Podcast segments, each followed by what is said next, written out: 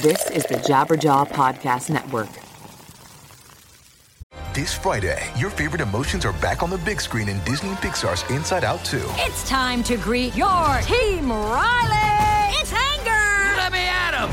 Fear! Safety checklist is complete. Disgust! Ew, ew! Sadness is in the house! Oh no. Hello, I'm anxiety. I'm one of Riley's new emotions. Disney and Pixar's Inside Out 2. There's a part two? We're going! Rated PG. Parental guidance suggested. Only in theaters Friday. Get tickets now. We took it all.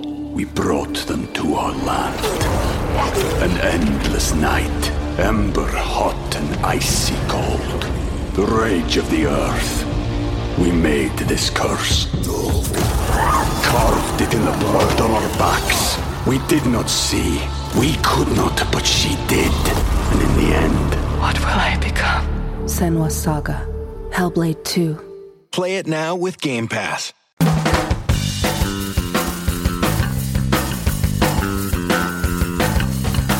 I'm sick with this, I'm sick with this. Since you Situations I find Lord judgment. My I didn't recognize things anymore. I don't wanna be defeated, I don't wanna be defeated, I don't wanna be defeated, I don't wanna be defeated. Happy 4th of July to all my American brothers and sisters to the South. Welcome to another episode of Lead Singer Syndrome. I am your host, as always, Shane Told. I hope you're having a blast, fun in the sun, the very, very hot sun. Hope you're out on the patio with family and friends, grilling up some good food, drinking some ice cold beverages. We just celebrated Canada Day. It's on July 1st. Perfect weather in Toronto. I just love it. Well, sometimes I choose not to do an episode this week, but I have one I want you all to hear. An absolutely great episode with a guy who has an amazing story, a pretty crazy story of how he got here. This is a very entertaining episode. I hope you enjoy it, whether you're traveling, whether you're maybe taking a little break to walk around the block to maybe get away from the family. Sometimes you need a little break from crazy Uncle Ernie. I know how it is. But this week, Tommy Vext of Bad Wolves is here on the program. If you've been listening to any sort of rock radio, you've undoubtedly heard them covering the Cranberries classic Zombie. It is all over the place right now, a huge hit. But this is a great story of how this song came to be. Very, very interesting. Not just not just another cover on the radio. This is really, really a cool story. So sit back, enjoy. This is a great chat. Before we get into that, I want to thank everybody who tuned in last week for my conversation with Anthony Green of Circa Survive and Saosin. It was a huge episode. I had so much incredible feedback from people that have been listening to the show for a long time. New fans of the show, welcome. I hope you're back listening to this week again. It really is a cool thing, and and thank you to Anthony too for for an amazing outpour of honesty and emotion and everything. It was just wow. It was a perfect episode, and thank you everyone so much for tuning in. As always, if you want to get in touch with me, it's very easy. I have an email address. It is leadsingersyndrome at gmail.com. I read all my email. I try to get back to everybody. I know I had a lot last week, so maybe I missed you. I do try and I do read them all. So please hit me up there. Feel free to hit me up on Twitter uh, at Shane Told or at lead singer Sin, S Y N. I'm on Instagram as well. Check me out on there. And also be sure to like us on Facebook. What's up with me, you ask? Well, I just got home from Europe with my band Silverstein. We had an amazing time over there. Shout out to everybody that came out to Mainstream Festival, Graspop, Aerodrome Festival in Czech. We had such a good time. And now we're gearing up for eight shows of the Vans Warp Tour. I'm looking forward to it, but I know I'm going to be very sad to see it over. Our last show is in New York City, and it's going to be like so sad and it all coming to an end after doing this tour. Wow, I mean, I've been to it every year since 1997 and I've been performing on it since 2003. So make sure you come out and say hello if you can. The dates we're doing are Toronto, Cleveland, Cincinnati, Detroit, Buffalo, Scranton, New York, and Boston. So check out those dates. Uh, tickets available now uh, at vanswarptour.com. Going very quickly. They've had a bunch of them sell out. So make sure you get tickets. Come say hi and come see us play in a very emotional and ripping, it'll be still be ripping show at the Vans Warp Tour. I didn't take this week off. I almost did. Once in a while I do take a week off. And for some people I know I know it's hard. I know it's hard because some people love this show so much and believe me, I love you for it. They love this show so much that waiting 1 week is hard, let alone waiting 2 weeks for a new episode. If you are one of these people, if you are a Lead Singer Syndrome super fan, please check out the Lead Singer Syndrome All Access Club. For as little as $6 a month, you get bonus episodes, extra content, and of course, a great community with other fans of the show. You also get access to merchandise, question and answer sessions with me. I play some tunes on there, all kinds of surprises. We run contests, stuff sent to your house, uh, all this stuff. I, I, I could go on and on about it.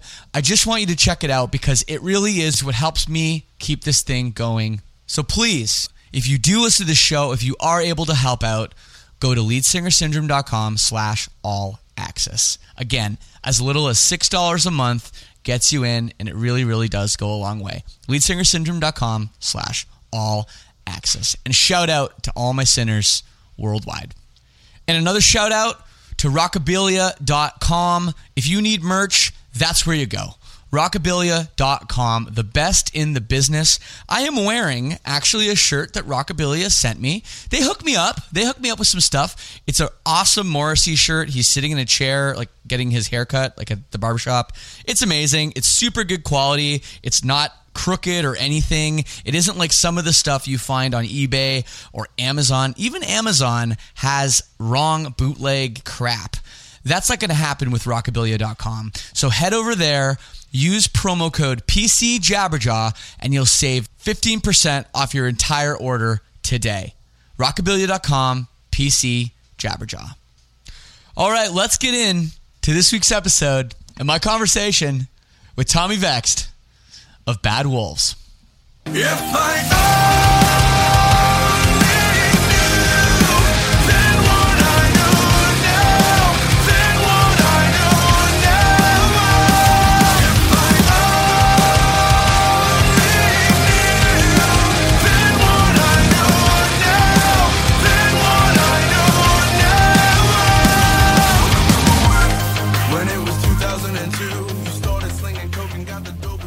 Hello.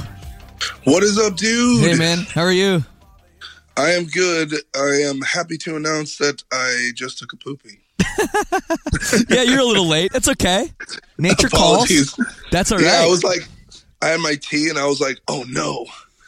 Oh, uh, and I was like, well, it's better just to be late than to have to stop in the middle of the interview to go take a dump. As yes. You know, it's not well, fun. You know, I, I'm on this new movement, and I know a lot of you know people might say, "Oh, it's not manly to sit down Uh, when you pee." However, Oh. I'm fully on the sit down while you pee train. Really, dude? You got there's there's a lot of reasons. The first reason is you're not going to spill everywhere. You don't even have to pay attention where you're peeing. Second of all, you can use your phone while you're peeing. It's great. Oh, okay. Third of all, if like you know you're peeing and you're like, uh oh, this is not just a piss. You don't have to do the whole thing where you finish peeing, take your pants off, turn around. Yeah, turn yeah, around. yeah. So I just go straight for the can, sit down, relax, take a load off. You know, You know what's funny? I I I shit and then take a piss after. Yeah, well, you know what? I, this is getting weird? this is quite a conversation already. But uh, the the Yeah. is it po- even possible to shit and not piss? Like, can anyone do that? You always piss a little but- bit. Yeah, yeah. I always feel like after I take a shit, I'm like, uh, let me just, let me just, just let me just make sure, and I just double check. I'm also, I also wash my hands before I use a public bathroom. It makes sense though. That's that's Yeah. another thing. I've been saying this for years. So here, here's here's the thing, right? So let's say you get you get up in the morning. Let's say you got a regular nine to five job, right? You get up in the morning, you take a shower, you put your clean penis in your clean underwear and your clean pants. Okay. Yeah. Then you go to work. you start working, you're getting your hands all dirty. The first Well, thing wait, you do. hold on. We got to think of we we need to talk about the treachery of the, the commute. Okay, first of There's all, there's that too. Yes. doorknobs, bro. If you uh, if you have kids, forget it. Maybe you took your dog for a walk and it took a shit, and maybe you thought that you picked up the poo bag right, but a little spectacle of of dog fecal matter got on your fingernail while you were throwing the poop out, and you, you smell, but you didn't really get, and you're like, okay, and then you touch your steering wheel, and now your steering wheel is covered with your daily dog fecal matter because Oh, it's boy. such a small level it's undetected by the human nose and then you go to work and you open doorknobs and then even the doorknob to the bathroom stall True. okay you got to count money you pay the toll and you reach for a pocket full of change and singles that have been in a stripper's butt male and female it's not a good look you know this is how people get pink eye this is true, but it's right. You take you're taking your clean you're taking your clean penis out of your clean pants and putting your Yeah. dirty ass hand on it. Wash your Yeah, hands no- first, then okay, Yeah. wash them after too. if you if you had a fucking if you had like one of those CSI fucking goggles like those those CSI lights where the, they find the semen and you touch your dirty dick on your hand your dirty hand on your dick your dick would look like it was marching in the fucking Eye of Sauron's army okay Oh, I appreciate the Lord of the Rings references. Oh man, Yeah, what a great! This is great already, Tommy. Uh, good to have you, man, on the show. Um, Thanks. we haven't met before. Uh, my name is Shane, and I sing in a band called Silverstein. Um, you sing in a lot of bands. You've done so much. You've been slugging Yeah. it out for the basically two decades. Uh, you know, and, I'm, I'm and- yeah, I am old yeah. Yes, so well, you know, we're all old, and uh, Yeah. a- and it really is really great to see you know your new band, the you know quote unquote super group. Um, coming in here, I'm hearing you guys on the radio. You guys are doing all these big shows. Like I looked at your tour dates. Pretty much the rest of the year, you're playing a nice combination of of of big festivals, opening for other bands, and also some of your own shit. So it really Yeah. is like you must just be on top of the world, man. You must be feeling great. I mean I'm pretty tired um There's the honesty. No, I mean it's all it's all uh you know, I, I think like the guys in the band, we've all been in so many different bands and we've been touring musicians for so long. We're almost like it doesn't feel like it's happening to us. I think that that's kind of been the overall undertone of the tour. Like we're on we're doing this headlining run in the states that was um I was very I was terrified to do because I'm like our album came out May 11th and I'm like Yeah. the ba- the band has been out the band debuted you know May 11th of 2017 we've been we haven't done this you know we did our first tour um through the through our album cycle. So I was like there's no way that we're going to be able to headline you know these rooms. And you know the shows are packed they're sold out or almost sold out. It's kind of insane. Totally. so uh you know so we're kind of like oh cool like people like us. That's fucking weird Yeah, it's it's weird, and and you know, being a new band is is scary enough as it is. Um, but when you know when you guys basically like your big single that's playing on the radio. I mean, you have three singles out, and they've all done pretty well. But obviously, the biggest song is your cover of "Zombie" by the Cranberries. Yeah, and, yeah. and that being the focal point is I don't know if that puts more pressure on you or takes a little pressure off, knowing that at least we had this one banger. It's like everyone's going to go crazy. But then is it like, well, what about these people that are coming out to see that song and then they're just to check out the show? It's like you have to impress your existing fans already, right? It, it's it's sort of a Yeah, weird yeah. a weird um, um, situation. Well, I think that like this band for all of us, you know, coming from bands like from me coming from DevilDriver, uh, I'm sorry, John coming from DevilDriver, Yeah.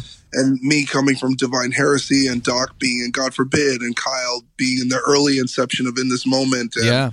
you know, Bury Your Dead. Like we're a metal band. You know, if you Yeah. listen to our record, which is like Totally. a lot of them, a lot of the metal, like out the writer, the writer ups and the reviews on the record were like people were like, I came here to like all the metalheads were like, I came to hate zombie, but holy shit, these guys are brutal. you know? Right, So right. it was just like this overall, um, you know, I think I think that zombie is kind of a um, it's been this very strange phenomenon. Totally. You know, I think that you know there was tragedy surrounding the situation. Um, obviously, we were heartbroken when you know our our collaboration with Dolores from the Cranberries, who wrote the song. Obviously, when she she passed, everyone knows the story. Um, we were devastated. Well, it was literally. I mean, for people that don't know the story, it was literally as I read. You guys were on your way to like pick her up to record her collaboration when you got the news, right?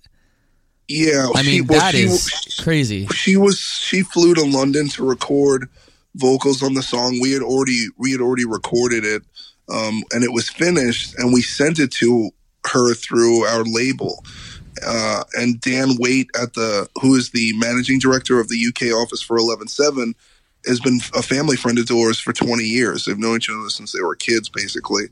And we r- merely were trying to get approval. So when she came back and wanted to sing on the song, like I, as I was a Cranberries fan as a kid, so I was like, "Oh my god, this is the cool." You know, I was Yeah. I was like so validated and vindicated in our efforts to kind of uh, uh, make an interpretation of the song that I considered that was a masterpiece. It was ambitious to tackle the song to begin with. So to have True. the actual writer, the master, say, you know, to the apprentice, "Yes, this is so good. I want to sing on it."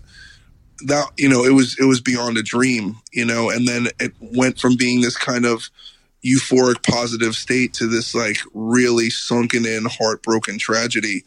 Um, and then you know the ultimate decision to kind of donate all the proceeds to her children um you know and just put it out i don't think we had any expectations on what was going to happen we just No. were like well you know this happened and i think the best thing that we could do is we'll just you know we, it was either shelf it or you know make a mem- like use it to memorialize her her her body of work and then and then in giving the money to her children we were we kind of just put our hands off of it and we are like okay Right.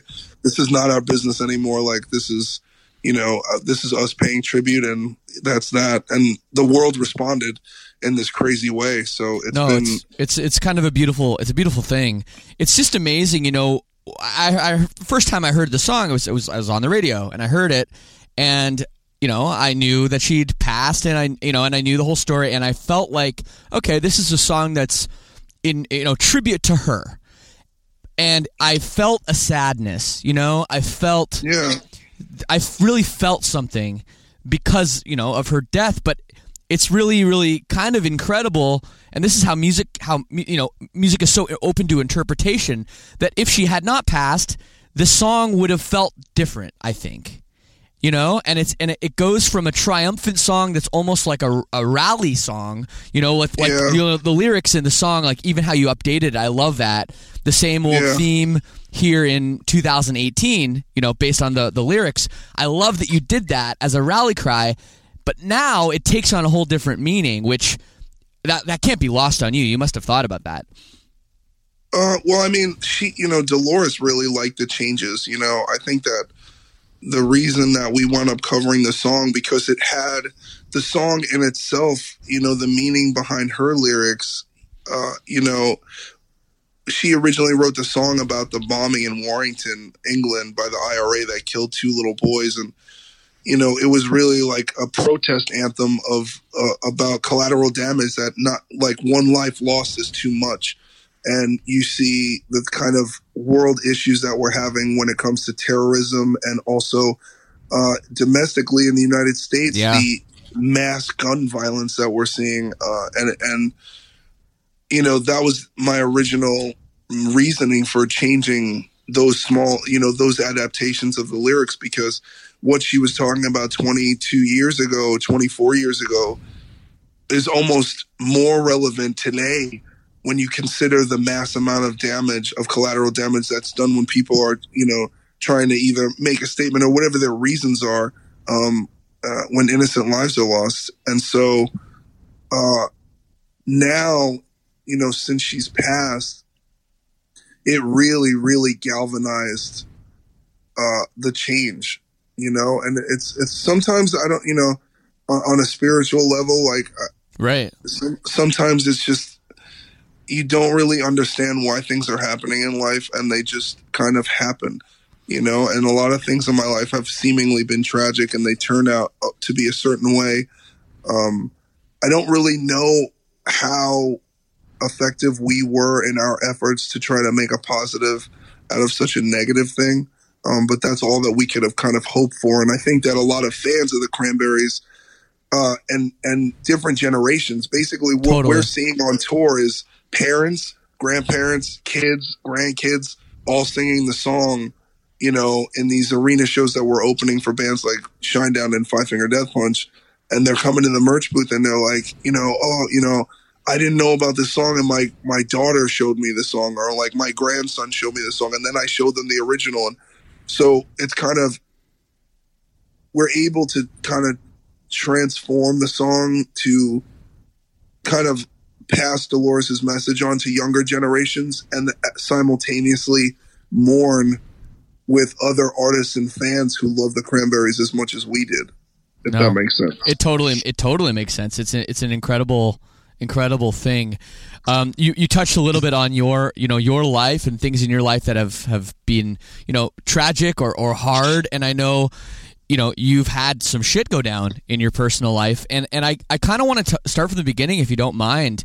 Um, you know, it's, it's I really I really think it would be uh, uh, do you a disservice to just gloss over the first, let's call it 20 years of, of your career that led you here um, a- and how you got there. So, I mean, I know you're, you're from New York. Um, yeah, yeah. Uh, what was your What was your upbringing like? Um, I know you have a brother. You've talked about that, but um, a twin brother. But uh, what was your Yeah, yeah. upbringing like uh, uh, when you were growing up?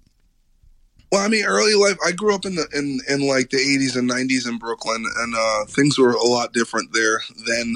Um, it wasn't, uh, you know, it was uh, No craft beer bars. No, there were no craft beer bars. If you were, if you were like, I'm too light skinned to go to Bushwick, basically, like in the in the '90s, You basically get kidnapped. But um, you know, it was a different culture and a different time. Um, my brother and I, uh, our mother was a drug addict, our birth mother, and we were abandoned at, in, at birth in, at Greenpoint Hospital. And my parents that adopted us, um, they're really nice folks. You know, my dad was a, a Vietnam veteran. He instilled a lot of uh, a lot of those kind of um, Marine values, and and my mom was a stay at home mom, and you know they were just like n- nice Irish people. You know, my brother and I are, are mixed race kids. They and my parents kind of just they didn't see that. You know, Right. they really were they were really awesome. And and um, my dad was sober for for most of the beginning part of my life, and we had kind of a normal life. You know, and uh, we when uh, we wound up uh, my brother and I went would you know we went to school. We lived in this Irish neighborhood. I, I didn't really understand racism until I went to school because I went to a school and there was still segregated lunch. You oh, know, like Jesus, really? Wow. yeah, yeah. Like I went to school at, at, in, in Gerritsen Beach in 277 for like for for my I don't know what you call it, like m- not middle school, like you know from kindergarten up through third grade or some fourth fourth grade, and uh, you know there was hot lunch, which was all the all the black kids would go eat hot lunch, and they would eat in one of the cafeteria, and that was like kind of state funded, government subsidized, sponsored food. And then there was you know the, the the I grew up in a neighborhood that was racist, and so the neighborhood was all Irish, uh, like Irish and Italian, and they would send their kids to school with lunch and then put them in the opposite end of the school in the, in the other auditorium in, in order to separate them from the black kids. and it was like, yeah, and so like I so so when I got to school, everyone was confused because my parents were white and I ate cold lunch. My parents sent me to school at lunch. You know what I mean? So the black kids were like, "Why are you eating over here?" And and the white kids were like, "Why aren't you eating over there?" so it's like- Right. Yeah. Yeah. yeah, I mean, so it's just weird. It's like it's kind of interesting to me because uh, you know, as I've gotten older, like, you know, Doc from God Forbid, he's in my band. He was my first mixed race friend, and we didn't meet till I was like 21. I never met him. Yeah, I'd never met him. It wasn't okay. My best friend in high school was mixed race too, and also uh, you know a rocker. So you know, it's Yeah, it's yeah. all it's you know I'm I'm from Canada. Maybe it's a little bit different, but you know I I never thought about it. You know I, I I think times have changed drastically. Yeah. Drastically. Like it's almost like cool. You know what I mean? I, I you know I go back to New York and I, I, go to Brooklyn and like everybody's mixed everything like mixed couples and and it's a yeah. it's a beautiful thing. Totally. Um, but you know, like not so like not so long ago, it was not okay. You yeah. know, I, I grew up in a neighborhood where like some of my friends' parents like that I hung out with as like when I was like 12 would call me the nigger boy. Jeez. Like it was great. Yeah, it was crazy. So I always like didn't feel like I belonged or whatever. I never really felt felt like I fit in until I found the, the like metalheads. You know what I mean? And then I started kind of like getting into. I mean, I, I, really, really was into grunge music. Um, you know, my my my my parents, my dad was a huge Beatles fan and classic rock, and obviously coming from Brooklyn, you couldn't escape hip hop. So like, uh, you know, our friends were like in the Biggie and the Beastie Boys and and NWA and you know, it was like we weren't allowed to have records with the N word in it. so we'd have to steal them. Like we would literally steal records, you know, like Black Sheep, Kris Kross, and all this stuff. We were kids. And so, yeah. yeah. yeah, we were a little, like, we were a little hoodlums. So, yeah, you know, we yeah. would like steal CDs and records and tapes and we'd make tapes and trade them. And, um, you know, and then I, I, I remember in 1992, I went to see The Crow and I bought the soundtrack. Oh yeah, I, I, love the soundtrack. Heard, yeah, and I heard the badge by Pantera, and I yeah. was like, "What is this?" You know, and it was a rap, and I was just like, Nine Inch Nails, Pantera, you know. Um, my friends like Metallica, but I didn't like Metallica until I got older. Oh yeah. But I got into I got into all that stuff. You know what I mean? Like you know, my cousin was had posters of Danzig and Megadeth on the wall. Like I'll never forget. Like I went in his room and his he was like his parents were super mad at him and he had because he had put up the um, euthanasia poster. Oh yeah, with the like, yeah, with the, the babies. So yeah. yeah, yeah, yeah. yeah. Like this is the most gnarly thing. I'm like, John worships Satan. That's so cool, you know. and uh, you know, whatever. Like, and then one day, like, I was um, how did I start singing? I was my mother was the soloist in the church choir, and she always sang the Christmas like in the Christmas thing every year. We'd have to go there, and I hated it, but obviously it had a good impact on me because I saw her singing every year, and I was like, I want to do that. And um, I had been listening to all these bands, and I try to sing along at home. And um, my my neighbor, the neighbor, my grandmother's neighbor, had a band, and I was like 14 years old. And they were like, "Dude, we're gonna," you know, they were playing like White Zombie and all this stuff. And yeah, they and they had weed, so I was like, my brother went over there and, and to smoke weed, and they were like, "Man, we need a singer." And my brother was like, "Oh my, you know, my brother sings that death metal, like, you know, he didn't know. He's like, listen to that Satan music." so they were like, so they they called me over, and I went over there, and and they were like, "Yo, can you sing?" And they're like, "What bands do you like?" And I was like listing the bands, like, "Okay, he's cool." And I sang, uh, what was it, Stone the Crow, on the phone on to the nice. drummer. I love yeah, it. Yeah, and yeah, and then they mm. were. He was like, and the drummer's name was Jim. His name was Jimbo, and he's like, okay, he's in the band. We got a show in three days. I'm like, where is it? He's like, at the baseball field at five. Get ready for practice tonight. And I was like, okay. I love we it. The, I love yeah, it. we were the worst worst band ever. We were called the Dogs, the Dogs of War. Dogs of oh, War. Was, That's not that bad a name. I've heard worse, worse, much worse band names for sure. Oh, we we we changed our name to Maniacal Disciple soon after our first show. So this was how old were you? 14. You were 14 19, and, and 96. 1996. Okay, so we're almost the same age. I'm I'm born in 1981.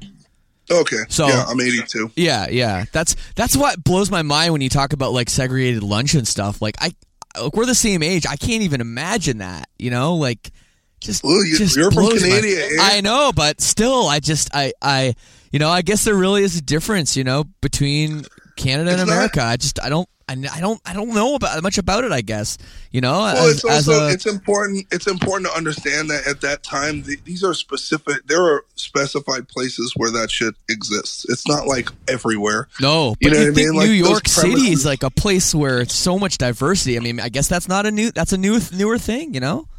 Well, you know, if you look at like there's a really good there's a movie called 25th hour with edward norton and at the end of it he talks about how you know, at the top of 2000, 1999, every neighborhood was still segregated by race. It, Wow. it just was. Yeah, Yeah. like the Italians stay with the Italians, and the Irish are over here, and you know what I mean. And Yeah. these guys are over there. You know, the the Chinese people stay here, and these people stay there. Like the Jamaicans are over here. The Haitians and the Dominicans don't like each other. The Puerto Ricans don't want to be called Dominican. The Dominicans don't want to be called Mexican. Like Right. you know, it's crazy. Right. It's crazy. It really, really mattered um, for a long time. I mean, to some people, I'm sure it still does, but Yeah. Yeah. we've kind of moved on in, in society from that for the Absol- most part. absolutely. So so um We took it all. We brought them to our land. An endless night, ember hot and icy cold. The rage of the earth. We made this curse. Carved it in blood on our backs. We did not see. We could not, but she did. And in the end, What will I become? Senua's Saga. Hellblade 2. Play it now with Game Pass. just to talk to talk more about your family growing up. I mean, obviously you're you're it's been, been talked about in other interviews and stuff that your your brother was was a drug addict and uh, you guys had a, obviously a big issue and he's now in prison. Well, yeah, I mean, you know, my, my brother and I were like basically like um my it's interesting because to t- to not include you know some form of mental health awareness uh, would be not to tell the story in its entirety. Um, Okay. My brother started being incarcerated in juvenile mental institutions from the time he was ten years old. So no, my my parents didn't know what to do. They didn't know what was going on, and so you know we went from having this kind of normalcy this regular home life to the cops being called. Um, you know, he would he, he was very violent to my mother. My dad worked two jobs, so he he just no one could understand what was wrong with him, and I you know I didn't get it. You know, I'm like I don't understand. Why don't you just stop? And he literally was suffering. You Yeah. know, and so Yeah. his his uh his his I, I don't know if the word incarceration is the right word, but it became more frequent. Um, ultimately, my my father had been sober for 20 years. He wound up drinking over it, and my mother took my sister, you know, and ran away. Basically, they moved away uh, to be safe, and the house that I grew up in kind of changed drastically, al- almost overnight. And um, you know, and and you know, school stopped. You know, it's all those things. Like I was, I was doing the band stuff, and then school just. Uh, it was just like I went from being a straight A student to not going to school at all. And then you know, there was no, we had no money. You know, and my dad was drinking, and he wasn't really present, so we sold drugs. And as I got older, it just kind of got worse, and got in wrong, got involved with the wrong crowd, and and um you know, you know, it went from being like getting in trouble or like getting in bar fights or getting stabbed or you know to eventually I wound up getting uh by the time I was 20 I was 19 or 20 and I got run like I some rival gang members broke my skull with a with a with a baseball bat the front of my skull like my head's been busted twice and then ran me over with a car and beat up me and my friend they almost killed us you know and that's when I uh I was like, I'm not doing this anymore. And I just, I was like, I'm out of this lifestyle. And I focused on music. And, you know, my brother kind of stayed in that world. And I took some opportunities. You know, I just like, I got a job doing security because I've always been a big guy. So I started working at nightclubs uh, and venues in New York City where the concerts were. Yeah. So I started to learn who worked at what record labels. I would wor- I would stand in the VIP and read the the list of names. And I'd be like, "Oh, this guy works here and that guy works there." Right, right. Like I could just you couldn't just Google everybody. Right. Um, Google probably didn't exist at that time. It was probably still web crawler or uh, or hotbot or whatever. yeah, so I, I had like kind of did that, and then I was, you know, the band that I was in, we we got signed to Lakeshore Records, and then we went on tour with Candiria and Burnt by the Sun, and you know, we were like, we're gonna do it. You know, we're in this like van that had holes in it. It was just like rusted out shot. yeah.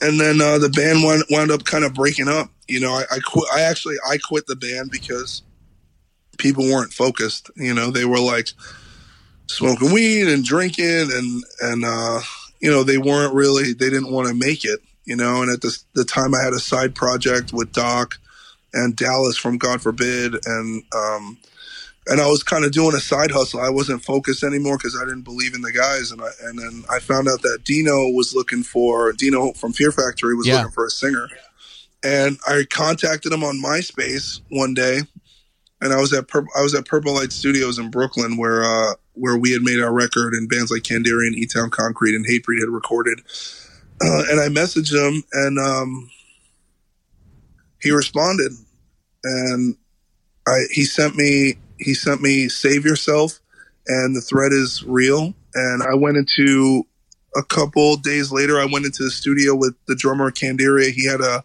a recording studio um, in Queens in Rockaway, and I recorded the demos there and sent them to Dino, and that's how kind of how I initially got into Divine Heresy.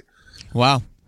Yeah, and then I didn't really. He he called me. He was like, "You're in the band, dude. This sounds amazing." Blah blah blah. He was super amped, and I was like, "Okay, cool." And basically, I didn't hear from him for like a couple. Like it was almost like a a couple weeks.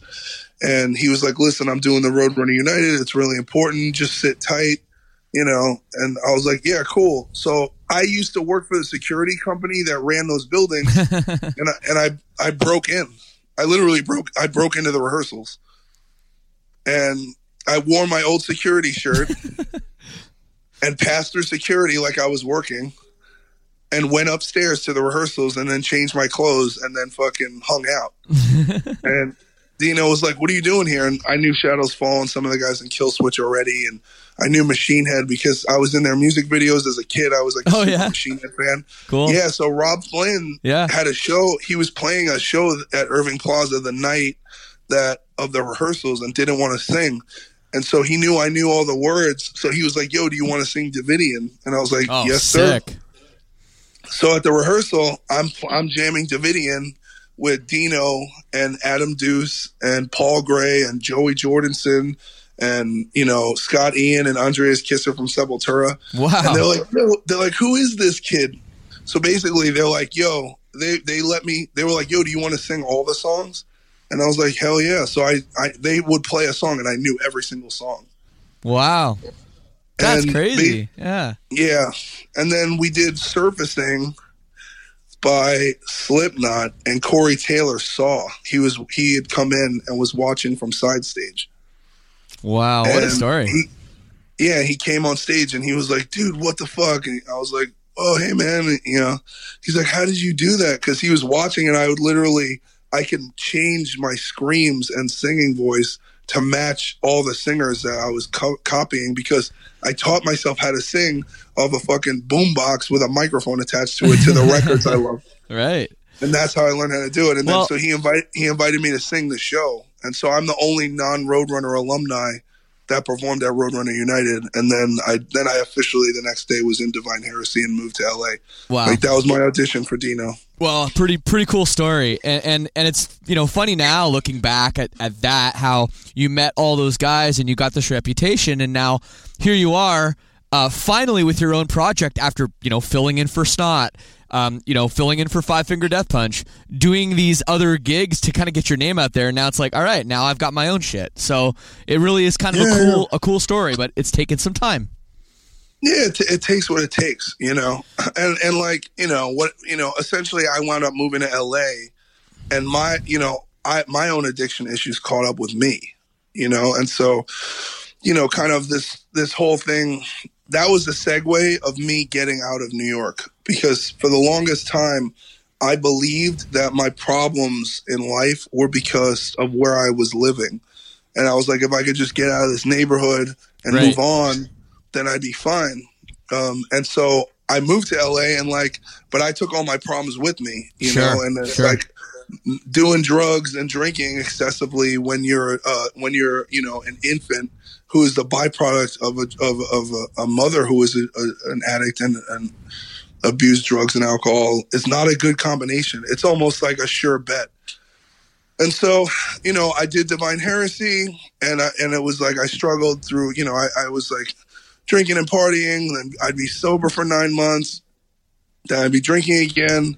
Me and Dino could not get along. You know, there's some things happen. I wound up um, I got I was engaged. My my ex fiance lost her child, and I never really recovered. Mm-hmm. Yeah, and, I- yeah, man. And the band the band kind of broke up, or I left the band during you know through the infamous onstage fight with Dino, and then I had and and it was almost like that happened, and then and losing the baby, uh, I had no reason to not destroy myself and I, I basically like went on a pretty rough run. I joined Snot. I was trying to keep up appearances, but deep down inside, I, I was suicidally depressed, and I was eh, doing all kinds of drugs and just anything to numb numb out. And I wound up getting sober. You know, I wound up and I lost everything. I was homeless. I had no money. I had no. I didn't even have a bank account, no car. I didn't have a bicycle, and I wound up. Sonny from Snot him and his ex-wife moved me into their house and then i started going to to uh to program stuff and getting sober. And then they got helped me get uh, a scholarship to go to rehab. And i basically went to a place called genesis house and i lived there and it was like a rehab for musicians. It's some some other notable artists had gotten sober there. And Yeah, i and my whole life changed. And i didn't do music for a whole year you know and then you know as all these things are happening in my life my brother is now um selling drugs and getting you know getting arrested on gun charges and Is your brother still in and- New York or is he in LA now too? no, he's in New York, and so Yeah. he's he's in and out of prison, um, in, in and out of mental institutions. You know, getting booked on various serious charges. Um, Yeah. You know, there's rumors that of, of you know that he's he's kind of the rumors are going around. He's executed some people for some other people. Like it got really serious. He got really deep in the in the in like the crime kind of situation. Yeah. And uh, you know, and we were estranged. I don't know him anymore. Yeah. So I, uh, you know, I wound up, I, I wound up staying sober. I stayed sober. Um, I got sober and stayed sober. I'm still sober. Good for you. I moved back. Yeah, and I moved back to New York uh, in 2010 uh, to start a band with Doc, of all things. and uh, and one night, my brother had broken into my apartment. You know, he broke into. I was I was staying with my family where my my family lives, and uh, he he broke in, and I kind of came into the house, and um, he was high, and he wanted me to help him murder somebody, and I was like, "You need to leave." Hmm. And uh, he went to my neighbor's garage and got a crowbar and uh, came up behind me and uh, fractured my skull. Oh my god. Yeah, and so I fought with him, and I wound up um, my arm broke, and you know it was a nightmare. You know, I wound up lo- my spleen ruptured a few days later. Like I, I basically made it to the hospital, and I was discharged from the hospital, and um, Slipknot's old tour manager Brooke McLean took me in, um, and she had a place in New York City, and I was I was living with her, and uh, like about five days after the assault, my spleen ruptured in a restaurant, and I I literally like bled to death, and I was rushed to the hospital. We, you know, it's just it's, it was a it's a it's crazy, you know what I mean? yeah, it's, like absolutely those- crazy. yeah, it's one of those like kind of larger than life situations, and you know things got worse before they got better. You know, it was like I really had to, um, you know, Mi- Mia Tyler, Steven Tyler from Aerosmith, his daughter Mia was a, is a friend of mine, and she drove from Massachusetts and picked me up when I got when I got out of the hospital and took me to her dad's house and her family took care of me while I recovered from surgery and I had like something like 20 staples from my chest all the way down to my my belly. My head was wrapped up. My arm was all wrapped up. It was it was pretty intense. And um Yeah, damn, dude, very intense. yeah and uh and then eventually you know I, I had to come back to testify against my brother uh my brother found out that i testified on the grand jury most people don't understand how that works basically like if there's an, a crime uh, you have to go to the grand jury for the grand jury to assess whether a crime has been committed and Yeah. then it goes to trial Yeah. so i testified on the grand jury and my brother had bailed out of jail found out that i had testified and then took a contract out on my life. So he hired a hitman to murder me. So i wound up i was out i was actually like by the time i recovered from surgery i was um in this moment asked me to sing backups with them on tour with Korn and disturbed. So um, they had a song called "The Promise," which was a single with with uh, Adrian Patrick from Otherwise, and there was some scheduling conflict, so they hired me, and I went on this big tour. So I'm like, okay, I'm I'm like, the craziness is over. I'm back on tour. I'm playing music in arenas. It's gonna be fine. And as soon as I got home from tour, the police were at my apartment and they took me and put me in witness protection. Oh my god. Yeah, so I lived in witness protection for like the next nine nine months, I think, and I bounced around from like California to Florida. I stayed with um, Jason Suecof and Eyal Levi, and um and Mark Lewis down at their place in Sanford for a little bit, and then I stayed with the guys in Mutiny Within in New Jersey, and then the FBI finally called my brother. Um, it was crazy and the, the, the guy who was hired to kill me got murdered. It was just, it's like gnar- yeah, it's gnarly. Jeez, it's like dude, a- it's yeah, it's like out of a fucking movie. It's you know, it's it's Yeah. just absolutely crazy.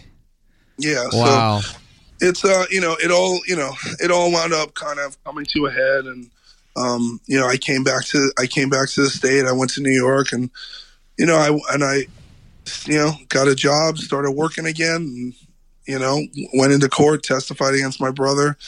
Um, yeah, it was one of the hardest things I've ever had to do. He, he got 17 years for attempted murder. Um, he tried to attack me in court. You know, it was uh, very uh, unnecessarily dramatic after everything that had happened. Right. And um, you know, then you know, then I had been in survival mode for so long, I didn't actually feel. You know, like I remember like some of my good friends are uh, that like one of my really good friends is Chris Santos. Um, he's a Food Network chef and he owns a couple restaurants. Oh restaurants. yeah, yeah, yeah. I know who you're talking about. Yeah, I watched I watched Yeah. Food Network like 24 seven, so I'm I'm all about it. Yeah, he's one of the guys that really helped me through that time. He gave me a job, and I used to work for you know I was a door guy at one of his restaurants, and and our other buddy Yeah. Dave Dave Delzio is another nightclub owner in New York, and I remember them telling me they're like, man, you're handling this thing way too well, and we're here if you need us, but and I didn't get it. I was like, I feel fine, Right. and and then basically once the trial was over, like I got all of my feelings kind of hit me at the same time. And I like, I got suicidally depressed, like for real. Like I, I planned my own suicide, and uh, you know, I was like in therapy for because I have PTSD, and I stopped going to therapy, and I stopped doing, you know, going to sober meetings and all that stuff, and Yeah. you know, it was it, like it's crazy. I, I talk a lot. I, I do a lot of public speaking about anti-suicide because basically my my story was this: is that what it boiled down to is that you know I planned to commit suicide and I was going to throw myself in front of a train.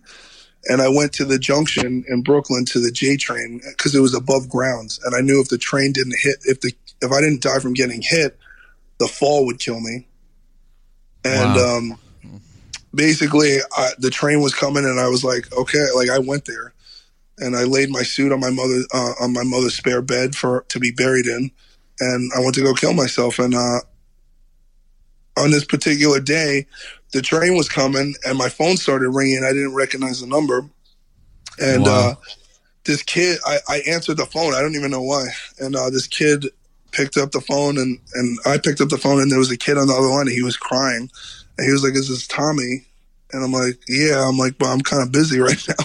Jeez. and uh, he was he's like i need help and he wound up it was this dude who i knew. He was the singer of a punk band in the city and he was like a heroin addict and he had just od'd and he had od'd the night before and he knew that i was sober and he needed me to help him get sober. So the train pulled into the station and i got on the train and i met him and then i sponsored him and now we're like now he's like my little brother he's been sober for like six years Well, good. he's one of my best friends That's But he- incredible, man. Like I don't know if you're if you at all believe in any kind of like spiritual stuff or anything, but that's like that's those kinds of signs that happen in life are like they you know it's like it's like you, you wonder there's got to be something bigger. Do you know what I mean? It's weird. It's a weird feeling. Yeah, I mean, I I definitely believe in there's definitely something some next level shit going on. You know what I mean? Because Yeah, there's been multiple yeah. times. There's been multiple times where I should not be here. You know what I mean? Whether it was by somebody else or by myself. You Yeah. know, and and and almost like these innumerable measures in my life where there's so many times where I was like, how can I possibly go on? How can anything get better from this?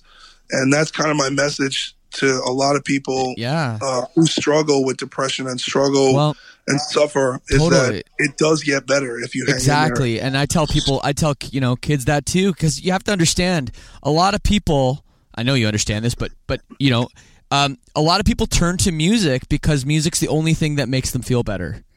And a lot Yeah. of people are going to turn to Bad Wolves and, and hear about your song and hear about your band and hear the passion, and then they're going to hear your story. And they're going to be like, this guy was literally about to throw himself in front of a train, and look where he is now with, like, you know, a song, a chart topping song, like, you know, traveling the globe, doing all these incredible things. And, uh, you know, you brought up how you're doing some motivational speaking and helping, you know, um, celebrities and everything, you know, with, you know, their own 12 step programs, all that stuff. You're, you're, you know, you're really helping out and doing so much more. So it's it's an incredible story and a very inspiring story, and um, you know, you should be very proud. I hope you're doing okay because, you know, Yeah, I'm doing good. it's I'm, these are I'm- like these are the kinds of things like people are helping everyone else, and then deep down inside, there's still there's still the darkness, you know, and Yeah. and it, But but it really is a beautiful it. thing what you're doing. Yeah, I mean, I think I think the confrontation of it is um, what I found is that um, when when those thoughts and feelings come up in me, it's that I need to immediately find someone else I can help who has it worse off than me. Right. Whether it's like you know, and it's not like you know whether you go down and you volunteer to help feed the homeless or you know a lot of people are you know Anthony Bourdain and Kate Spade just committed Yeah. suicide, and Right. people are all like all of a sudden anti-suicide advocates when celebrities hurt themselves, you know, or take their own lives. But you know, some of our own best friends are fucking depressed, and we haven't called them in weeks. You know, Yeah. it's like it starts here. It starts Yeah. Wow. it- right So around true. us. So you know? true, man. it's So a, it's true. like a thing that's like not talked about especially i feel like in america there's a massive prescription medication epidemic for people who are, who are struggling with depression when a lot of the times i was depressed is because i wasn't living life right i wasn't living rightly you know what i mean and i'm sensitive so my like my moral compass and the way that i am is very very sensitive you know? If i do the wrong thing i feel like shit about it. And that's okay. That that that's just how i am. Yeah. and sometimes we have to live you know we have to be in observance of ourselves. Sometimes being angry and being sad means yo you got to change something in your life. It's either you, you either change it in yourself or in your or in your surroundings you know? And and that's you know that's how to be happy people always ask like like uh, heath ledger was one of those guys who's he, he's quoted because he's like oh how's work or how's this or how's that how's your career how's your love life but no one asks if you're happy Yeah. you know because then we really got to answer the you know we really got to answer the question and it's tough Very tough. yeah Well, damn, dude. today I- i'm happy Dude, well, good. Uh, uh, th- th- Anthony, thank you for this, and thank you for the, the, the very inspiring talk. Um, really, really great to have you. I don't want to take up too much more of your time, but we got to talk a little bit more about the band, and um, and you know, something kind of to segue into it a little bit is the first track. Um, you know, you mentioned about your upbringing, about being biracial, um, and you also mentioned, you know, your kind of your your kinship with Dolores. The first track, Officer Down, that really does speak to what's going on right now in America. Um, you know, and and obviously what you've been through. It's it's really is an intense way to start the the new record, or sorry, your debut record, I guess.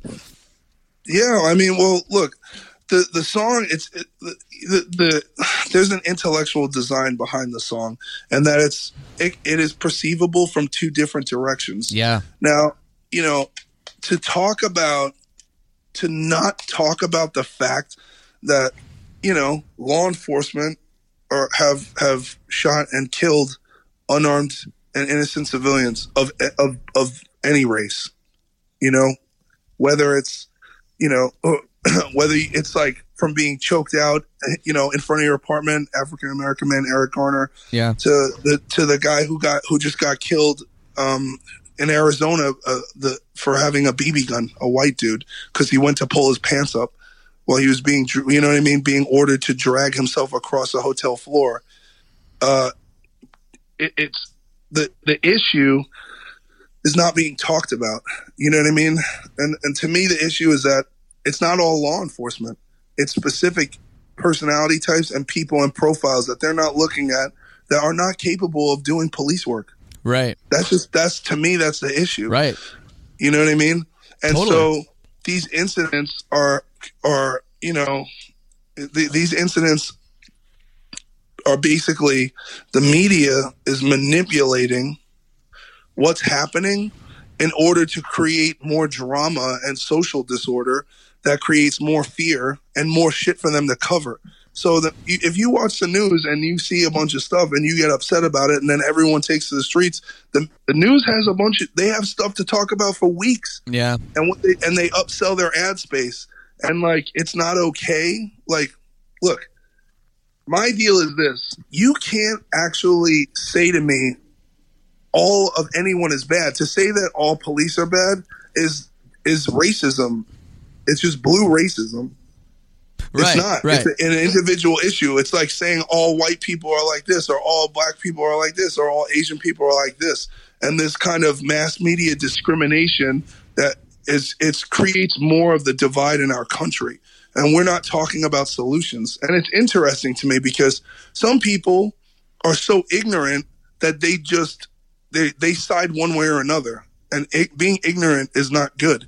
You Right. can't say you can't say that the police don't you know these police officers did not shoot and kill these innocent people because they did.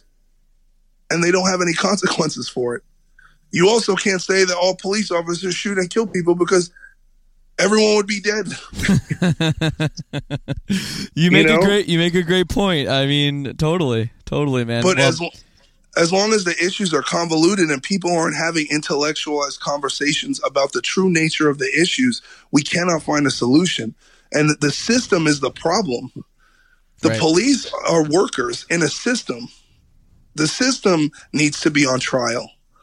The judicial system that allows for them to to make these kind of uh, you know I, if if any number of these police officers who were wrongfully uh, committed homicide in the line of duty were put in jail, it would change a lot. Well, that's that's part of the problem, and that's part of the problem why people paint all police law enforcement with the same brush because they all say, "Oh, well, they all in the in the end they all have each other's back, whether they should or not," because none of these police officers ever get convicted.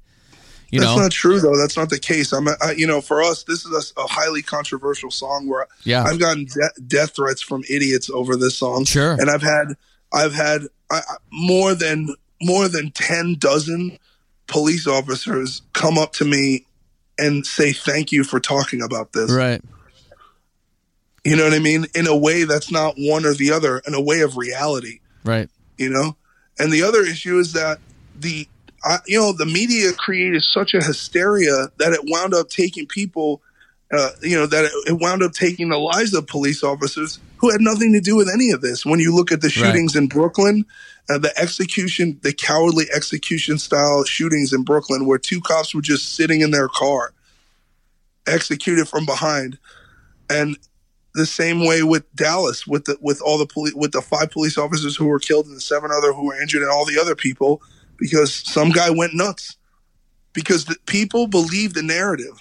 Right. There's no journalistic integrity, and you got to understand, some people are not well. We're also talking about the mental health epidemic in this country. That people are doing crazy things, you know, and they're believing what they see on TV. Anyone who is anyone tipping the scales anywhere near schizophrenia or any kind of psychosis like that, they believe this stuff is reality.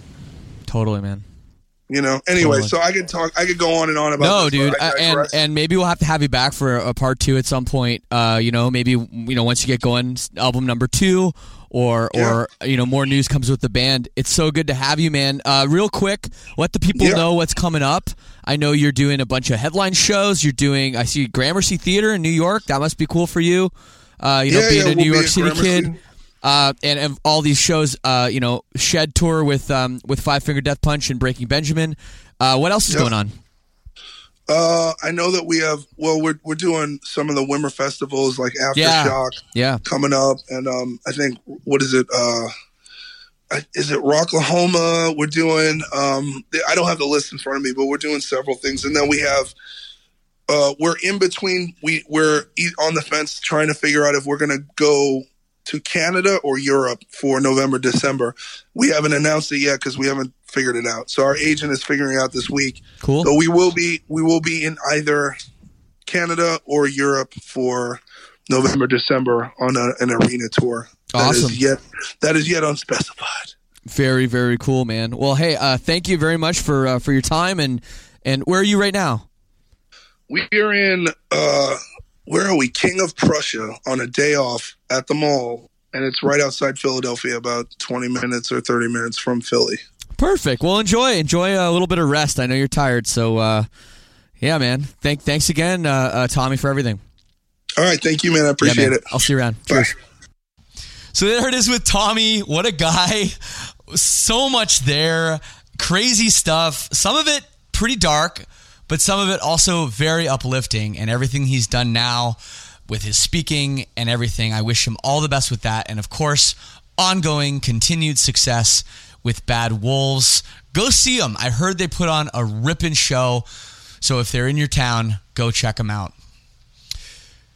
Well, I don't want your veggie burgers and your veggie dogs getting cold out on the grill. Maybe your drink's getting a little warm in the sun. So head on back outside. Enjoy the rest of your 4th of July. But before you go, I will leave you with a tune. And what else? I'm sure you've heard it, but let's hear it again.